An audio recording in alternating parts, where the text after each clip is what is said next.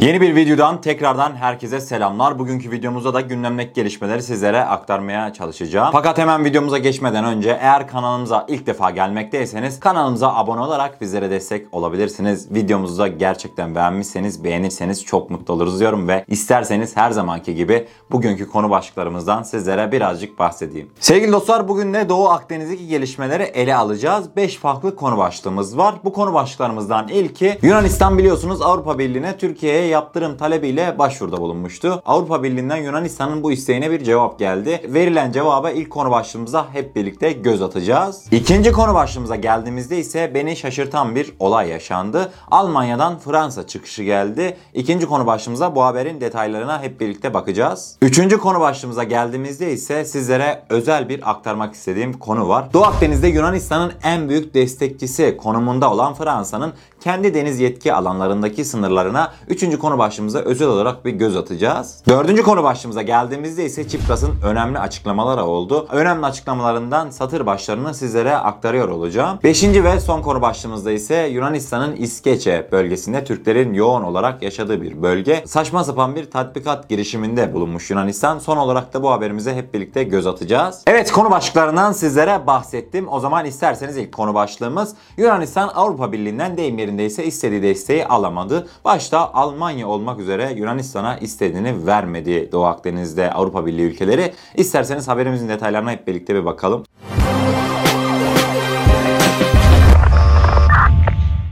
Avrupa Birliği Dış İlişkiler Konseyi Doğu Akdeniz'deki gelişmeler nedeniyle olağanüstü toplandı. Avrupa Birliği diplomatik kaynaklarından alınan bilgiye göre Yunanistan ve Güney Kıbrıs Rum yönetiminin Türkiye'nin Doğu Akdeniz'deki adımlarının kınanması yönündeki çağrısı karşılık bulmadı. Bu yöndeki çağrıya başta Almanya olmak üzere birçok üye ülke ve Avrupa Birliği yönetiminden destek gelmedi. Toplantıdan sonra sosyal medya hesaplarından yapılan açıklamada Yunanistan ve Rum kesimi ile dayanışma içinde oldukları belirtildi Avrupa Birliği'nin. Avrupa Birliği ayrıca Türkiye'ye gerilimi düşürme ve diyalog çağrısında da bulundu. Avrupa Birliği Dışişleri Bakanlarının toplantısı video konferans yöntemiyle yapıldığı için gayri resmi nitelikte oluyor ve toplantı sonunda ortak karar çıkmıyor. Ancak bakanlar çalışma gruplarına toplantı sonuçlarını hazırlamaları için talimat verebiliyor. Yunanistan'ın Türkiye'yi Avrupa Birliği düzeyince kınama isteği reddedildi çoğu ülke tarafından dedik. Almanya o ülkelerin zaten başındaydı. Sizler için red veren diğer ülkelere de göz attım. O ülkeler ise İspanya, İtalya, Macaristan, Bulgaristan ve Malta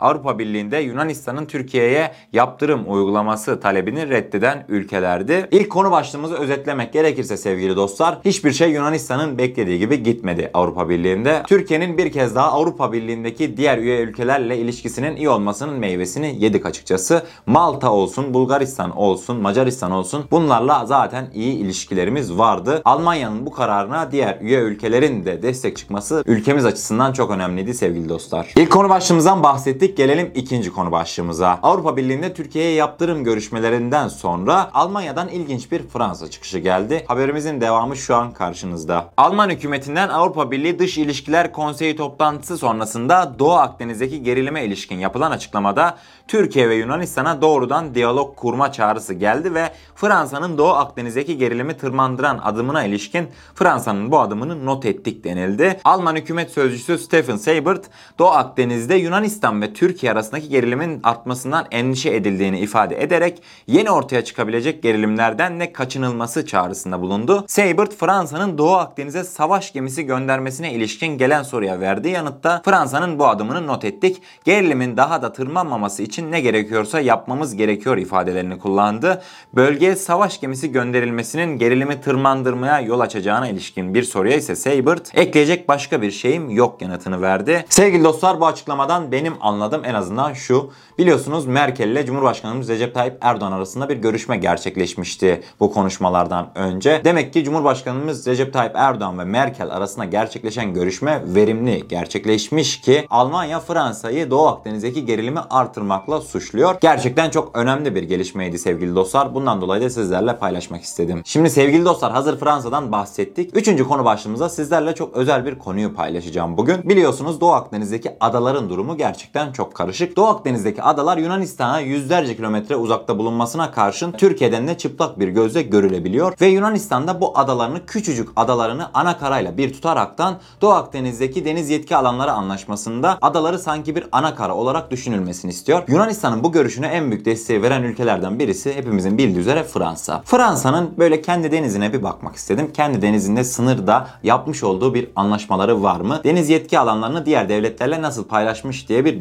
düşündüm ve araştırma yaptım. Araştırmalarımın sonucunda İngiltere ile çok güzel anlaşmalarının olduğunu buldum. Yunanistan ve Türkiye arasında yaşanan olaya örnek verebilecek olursak İngiltere Yunanistan'ı temsil ediyor. Fransa ise Türkiye'yi temsil ediyor. İngiltere'nin Fransa açıklarına yaklaşık 5'er 10'ar kilometre uzaklıkta adaları var. Fakat gelin deniz yetki alanları anlaşmaları nasıl imzalanmış? Adaların gerçekten deniz yetki alanlarına büyük bir etkisi var mı? İncelemelerimin detayı şu an karşınızda. Evet sevgili dostlar Doğu Akdeniz'de ısrarla Yunanistan'ı destekleyen Fransa'nın İngiltere ile yapmış olduğu anlaşma bu şekilde. Görmüş olacağınız üzere Fransa kıyılarına daha yakın bir şekilde bulunan adalar mevcut. Kırmızı çember içerisinde gösteren adalar Birleşik Krallığa ait adalar. Fakat Fransa Doğu Akdeniz'de olduğu gibi bu adaları deniz yetki alanlarına dahil etmemiş. Ana karadan itibaren kıta sahanlığı anlaşmaları yapılmış. Gerçekten görmüş olduğunuz üzere mahkeme kararıyla belirlenen sınır bu şekilde. Birleşik Krallık ile Fransa arasında kıta sahanlığı kısacası adalar göz önünde bulundurulmayaraktan imzalanmış.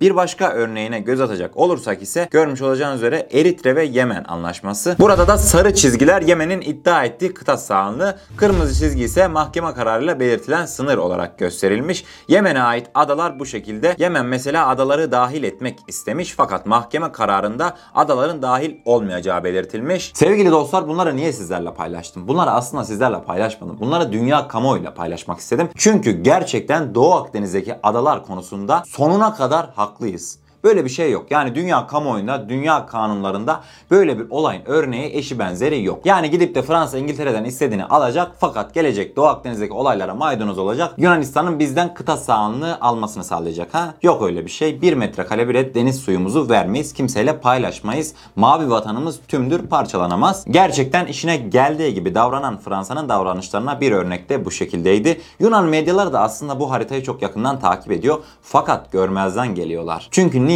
Açıklamaya güçleri yetmiyor. Uluslararası hukuk platformları zaten Yunanistan'ın böyle bir davranışta bulunmasının yanlış olduğunu belirtiyorlar. İşine geldikleri gibi davranıyorlar kısacası. Değerli dostlar gerçekten bu haritaları dünya kamuoyuyla paylaşmamız lazım. Yunanistan'ın yapmış olduğu yanlış hareketi dünyayla paylaşmamız lazım ki Yunanistan'ın yanlışını herkes görsün. Üçüncü konu başlığımızdan da bahsettik. Gelelim dördüncü konu başlığımıza. Bu sefer Yunanistan'ın eski başbakanı Çipras'ın açıklamalarına uzanacağız. Çipras Cumhurbaşkanımız Recep Tayyip Erdoğan ve Mısır ile Yunanistan arasında sözde yapılan anlaşmaya değindi. Açıklamalarının devamı aynen şu şekildeydi. Eski Yunanistan Başbakanı Çipras partisine yakın yayın organlarına yazdığı makalede Doğu Akdeniz'deki gelişmelere ilişkin değerlendirmelerde bulundu. Türkiye'nin Libya konusunda Amerika Birleşik Devletleri'nden aldığı desteği ve Avrupa Birliği'nin zayıflığını kullanarak bölgede büyük bir deniz gücü olmaya giriştiğini savunan Çipras, bununla birlikte Ayasofya'yı camiye dönüştüren Erdoğan, dünyada İslam hareketinin lideri olma yolunda ifadelerini kullandı. Çipras, İtalya ile yaptıkları deniz yetki alanları sınırlandırması anlaşmasının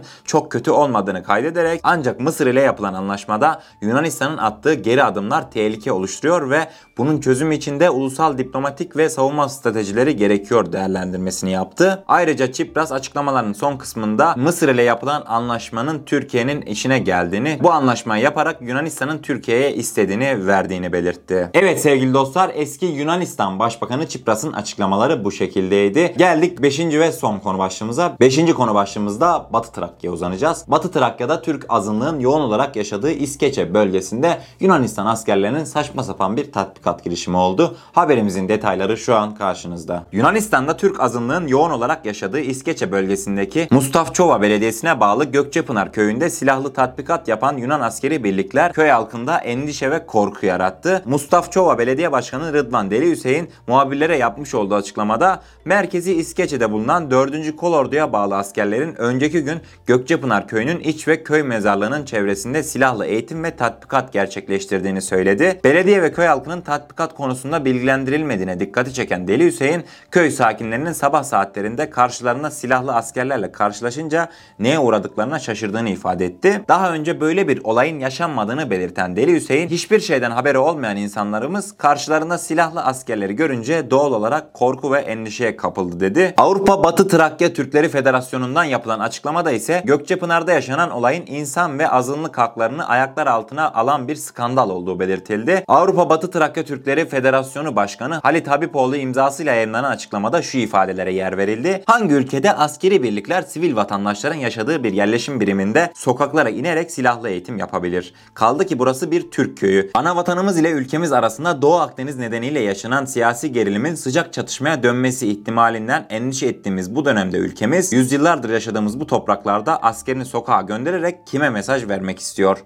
Bizlere mi, ana vatanımıza mı? Bizler bu ülkenin vatandaşlarıyız. Yunanistan ve Türkiye arasındaki ikili ilişkilerin gerildiği bir dönemde askeri sokaklara indirerek Batı Trakya ve Türk toplumunu korkutmak akıl alır gibi değil. Demokrasi ve insan hakları temelinde kurulmuş Avrupa Birliği'ne üye bir ülkede bunları yaşamak çok korkutucu açıklamalarında bulundu. Gerçekten şaşırtıcı ve üzücü gelişmelerdi. Yunanistan sahada hiçbir şey yapamazken Doğu Akdeniz'de Türk Deniz Kuvvetleri'yle birebir dişe diş baş edemezken geliyor Türkiye sınırının yakın bir bölgesinde sivil olarak ikamet eden Türk halkına askeri gösterilerde bulunaraktan güya Türkiye'ye karşılık verdiğini sanıyor. Bunlar işler acısı bir tutum. Yunanistan'ın zaten sivillere karşı göstermiş olduğu tutumu da Suriyeli mültecilerden çok iyi biliriz. Bundan dolayı da Yunanistan'ın bu yaptıklarına hiç şaşırmamak gerekiyor. Türk ordusuna gücü yetmeyince böyle bölgedeki sivil Türklerden hınçlarını almaya çalışıyorlar. Akıl alır gibi bir durum değil. Allah orada yaşayan kardeşlerimizin yardımcısı olsun demek istiyorum gerçekten. Zor bir durum. Sevgili dostlar son olarak da videoyu hemen bitireceğim. Fakat bir önceki videomuzda hatırlarsınız